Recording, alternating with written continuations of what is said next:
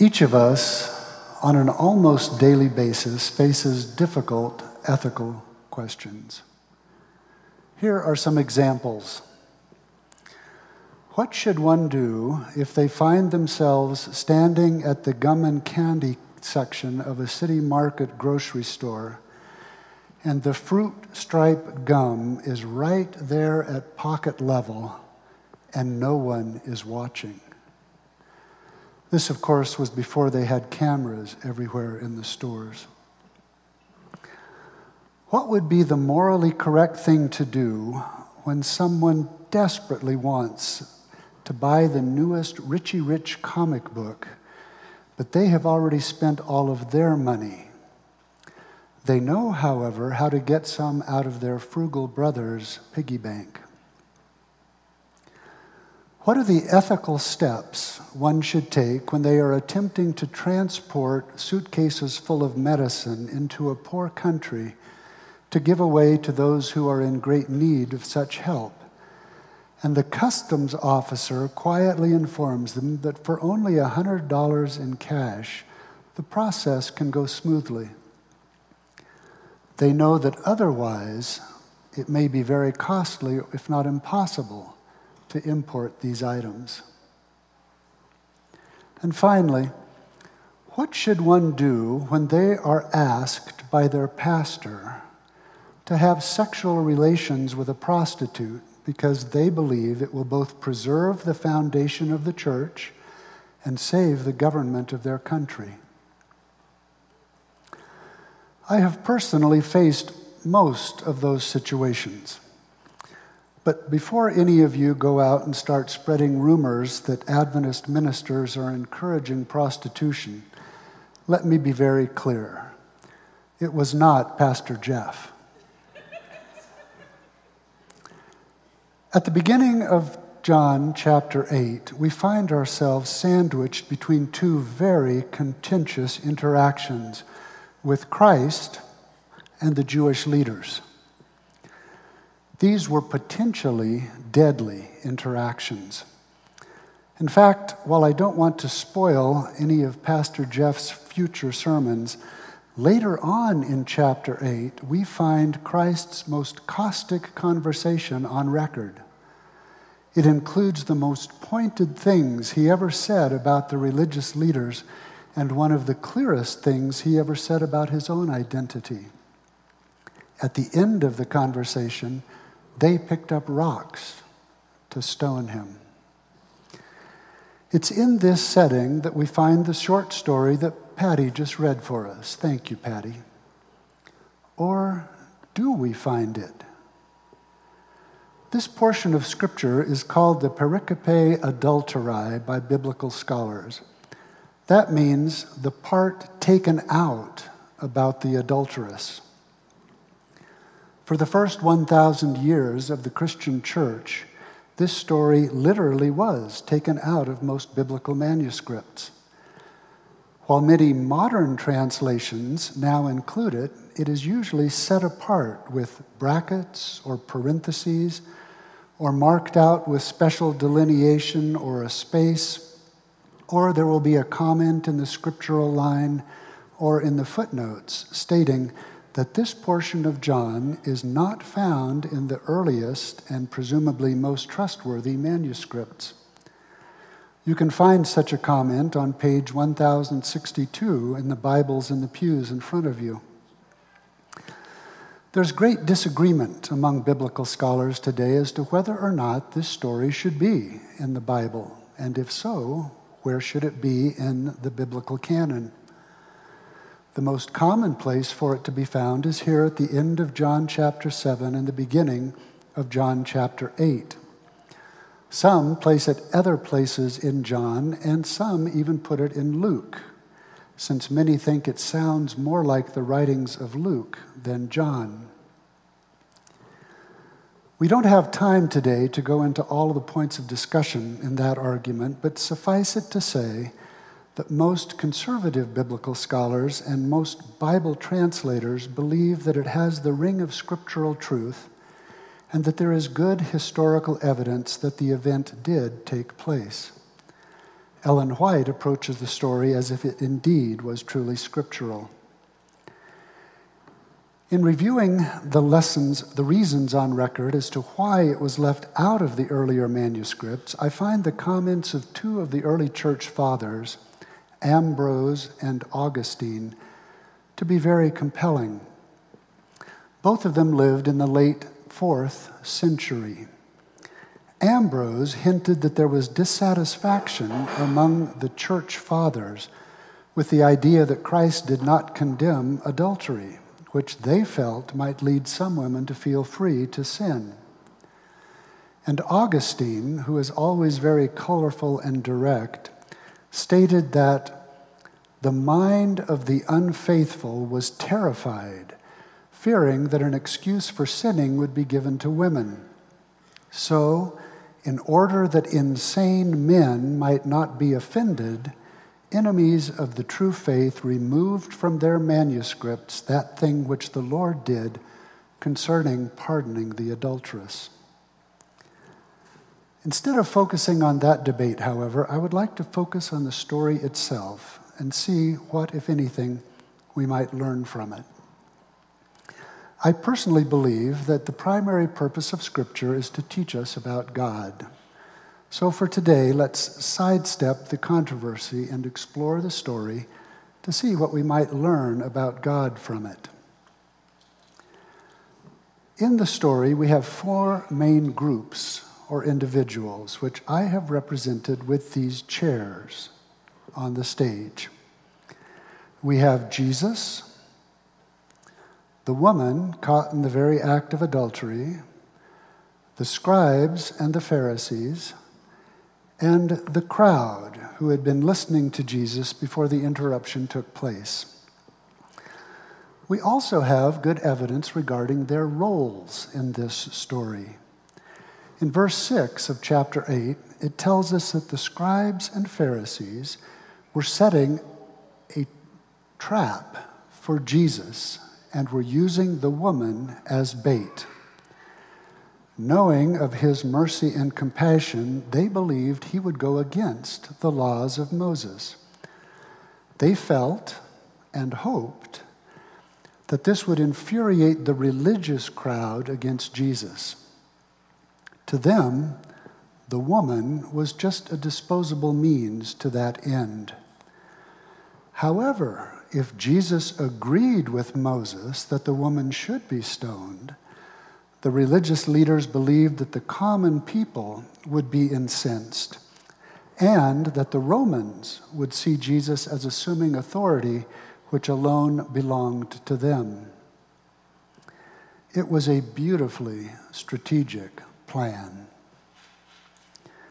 We also learned something about the crowd from Ellen White. She states that some in the crowd took an active interest in the proceedings and even moved forward to read what Christ was writing in the dust, and that many of those who thus gathered around read the record of hidden sin inscribed against the accusers of the woman. What about the woman? Who might she have been? Several years ago, we had a young woman in our church who submitted a request that her membership be dropped.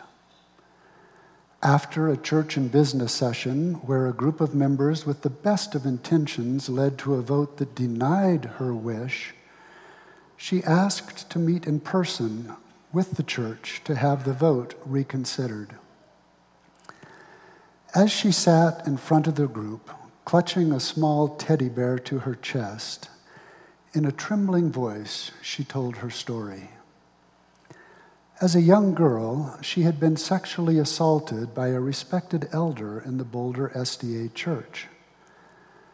After many years of difficulty trying on her own to deal with this and with much subsequent counseling, she had been convinced that any future healing for her was dependent on a complete separation from the Adventist church, physically, spiritually, and emotionally.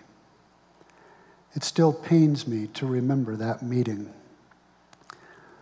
But What can a young girl do who has been assaulted and there is no counseling available?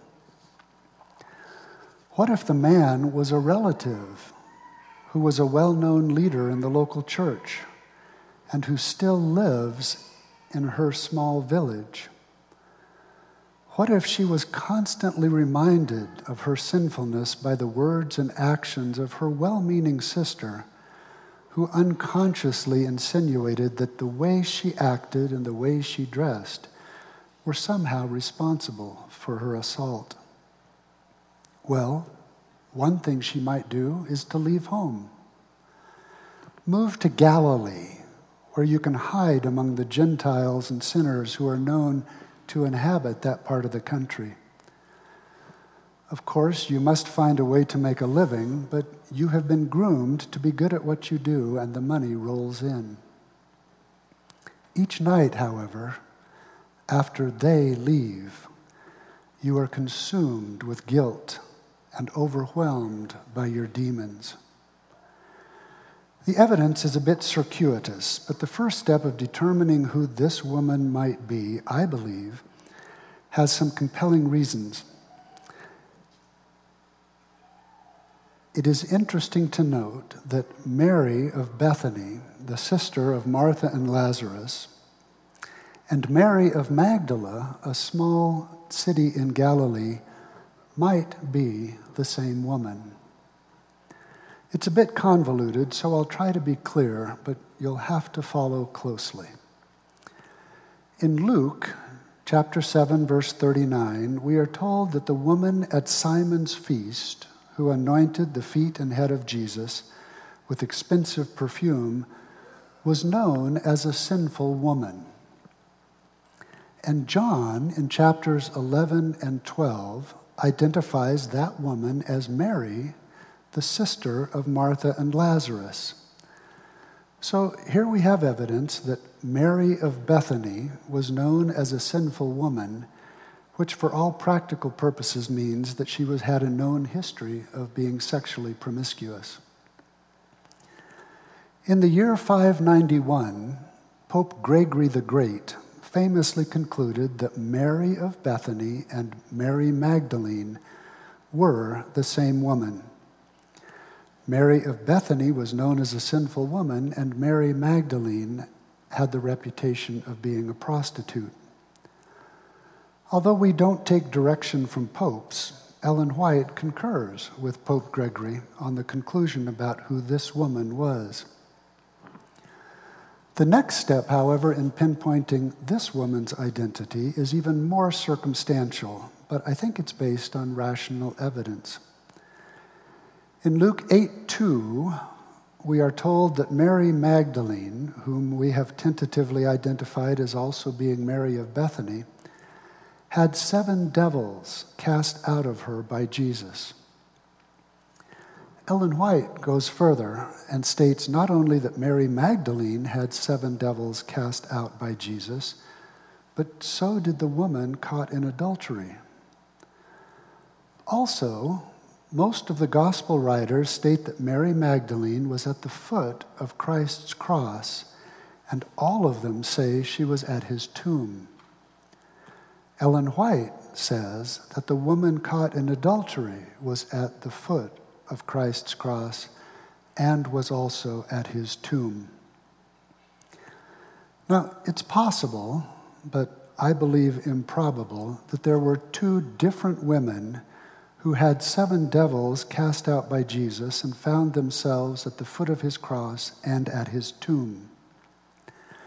If we can accept that it is improbable, then Mary Magdalene and the woman caught in adultery were the same person. Using the transitive property of equality, if A equals B and B equals C, then A equals C, I believe we have a strong argument that Mary of Bethany, Mary Magdalene, and the woman caught in adultery share such striking similarities that it is very likely that they were the same woman. I don't know of any great theological points to be taken from this speculation, but if true, It means that this humiliated woman, standing in front of Jesus and all the world, half clad or possibly naked, was also the first person to announce to the world that Christ had risen from the tomb. Perhaps that's one reason why the disciples had such difficulty believing her. It also makes the story of the feast at Simon's house much more interesting, since Ellen White also states that Simon the Pharisee, who had been cured of leprosy by Jesus, was the uncle of Martha and Mary, and thus also uh, Martha and Lazarus, and thus also of Mary and that he had been the one who had led Mary into a life of sin in the first place. You may remember from Luke's account of the story that when Simon saw how merciful Christ was to Mary, he convinced himself that Christ must not be a prophet, or he would have known what a wicked woman Mary was. Christ then covertly confronted Simon with the evidence that he did indeed know both that Mary was a sinful woman and that he, Simon, was an even greater sinner and much more hypocritical. So, to recap, in this story, we have Jesus being confronted by the scribes and Pharisees. We have Mary, who was caught in the very act of adultery and we have the crowd of spectators watching at the confrontation and reading some of the hidden sins of the religious leaders written in the sand. Written there in the dust by the finger of God. I think it's an interesting side note to remember that the law of Moses, which they were going to accuse him of breaking, was also originally written by this same finger of God. But there is one important person who is not accounted for in this story the man with whom she was caught committing adultery. If she was in the very act, so was he. According to the law of Moses, as we find it in Deuteronomy 22, if a man was found having sexual intimacy with another man's wife, they were both to be killed. If a man had sex with a woman who was betrothed or engaged, if it happened in town, they were both to be stoned, as it was assumed that she could have called out for help. If it happened in the countryside, only the man was to be killed. The girl was given the benefit of the doubt that she had attempted to yell for help, but that nobody had heard her. Finally, if a man raped a virgin who was not engaged, he was to pay the girl's father a fee and was obligated to marry the girl. He also could never divorce her. I think we can assume that this woman was not a virgin so, from all of the other scenarios in the law of Moses, we see that the man was to be killed as well. He, however, is nowhere to be found in the story. It seems pretty obvious that part of this dastardly plot by the scribes and Pharisees to trap Jesus involved the man getting a dispensation or an indulgence or an exception an exemption from the rules. I would assume they even paid for his encounter, since professional prostitutes always ask for their pay up front, or so I've been told. I guess the religious leaders believed that eventually they would get the money back anyway. I'm intrigued by who this man might have been. My good friend Gordy Gates has said that I tend to think differently than normal people, which I have taken as a compliment, although I'm not sure that was how it was intended. Be that as it may, I have spent a fair amount of time trying to figure out what kind of man would or could do something like this. And I've decided he would have fallen into one of four possible groups. The first group would have been made up of the Roman soldiers and Gentile rabble in town.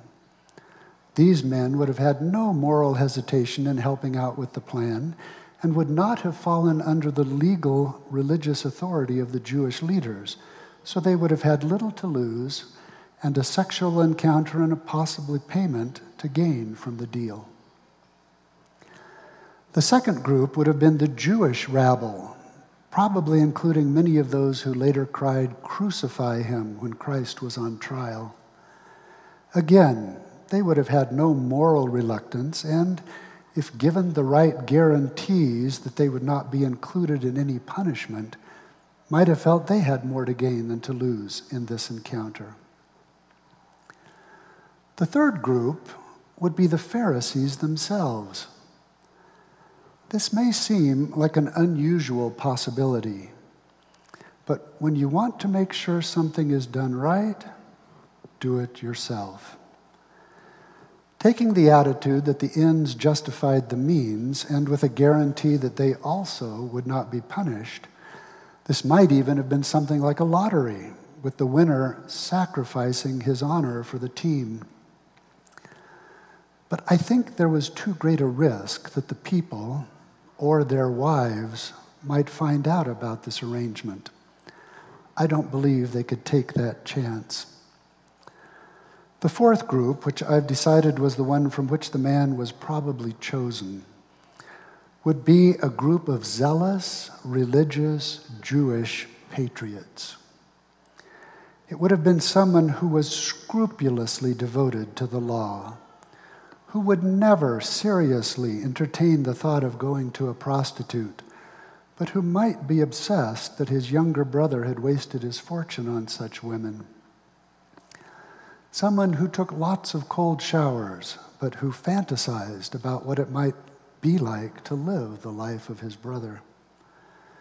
Someone not from the Pharisees or the religious leaders themselves, but who was trusted by them and who, for the right incentive, could be convinced that it is better that one man and woman should die for the people than that the nation should perish. Someone like the prodigal son's older brother, or like us. I've also wondered how the act itself went down. We cannot be certain, of course, but knowing a bit about men and human nature, I would conjecture that at least two things were included that are not found in the spiritual script. The first would have been a part of the man's contract, a signal to be given by him to ensure that the very act was not interrupted too soon by the Pharisees. The second is just part of human nature. I believe that after escaping, the man would have circled back and attached himself to the outer margin of the crowd to watch how this plot was going to play out. A marginal man hiding in the crowd to see the fruits of his labors. The most important player in this plot, of course, is Christ himself. I have heard this story many times in sermons, as have you. And the lesson we were always supposed to get from it was that Christ ended his comments with the command to the woman go and sin no more. I don't believe that was the lesson. Neither did the early church fathers who wanted this story taken out of the Bible.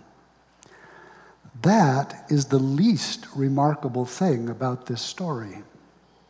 There is no controversy or debate over that. The truly astonishing thing about this story is that Christ had no condemnation for anyone. He did not come to condemn, he came to save. He called her dear woman and freely forgave her of something almost everyone considers to be one of the more sinful acts. He pointed out the gross hypocrisy of those despicable scribes and Pharisees, but did it in one of the least public ways possible.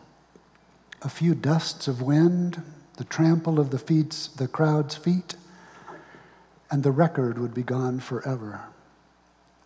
He did nothing to point out the duplicity of the marginal man.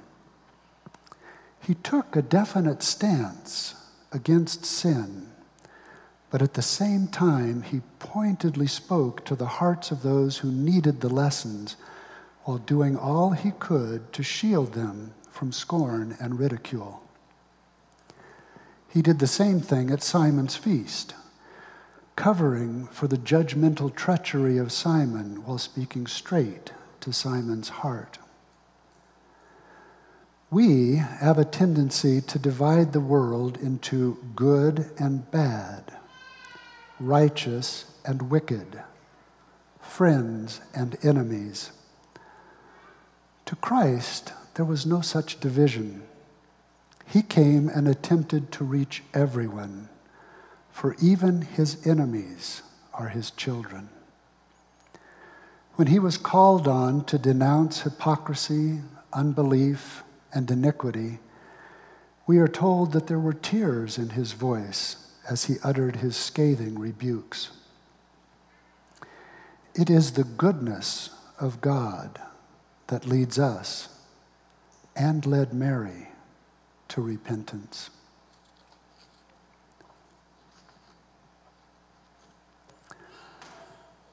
I pull the covers around me to hide my humiliation, but they tear away my sheet and drag me naked through the streets. People stop and stare, most in shock and surprise, many with genuine sorrow. A few seem amused. There is an air of anticipation and dread. I cringe in fear. I have seen the reward of the harlot the torn flesh, the broken skull, the unrecognizable human form under the scattered rocks. How will it feel? I weep in apprehension. With palpable disdain, I am thrown at the feet of a young teacher. The words of my accusers intensify my terror. Rabbi, this woman was caught in the very act of adultery. Moses has said we should stone her.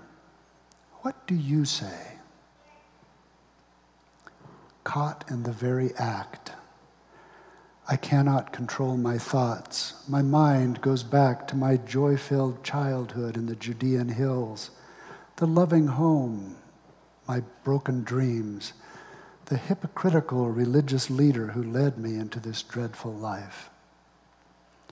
I am stricken with shame and the awful sense of impending doom. Thank God my parents are not alive to witness this, for I know as do all good Jewish girls, that however hard the life of a harlot may be, it is not nearly so awful as their death. Lost in my own nightmarish world, I have missed what this man has been doing, but his stinging words now wrench me back to consciousness. It is my death sentence. Let the man who has never had a sinful desire throw the first stone at her. I see movement out of the corner of my eye and I flinch in expectation. I hate this man. I wait, but I feel no pain. Dear woman, where are your accusers? Has no one condemned you? I look around we two are alone in the midst of the crowd. No one, sir, I answer. No one condemns me. No one, that is, except myself. My guilt and shame overwhelm me in his presence. I don't condemn you either. Go now and leave your life of sin. I look up into the kindest eyes I will ever see. I love this man.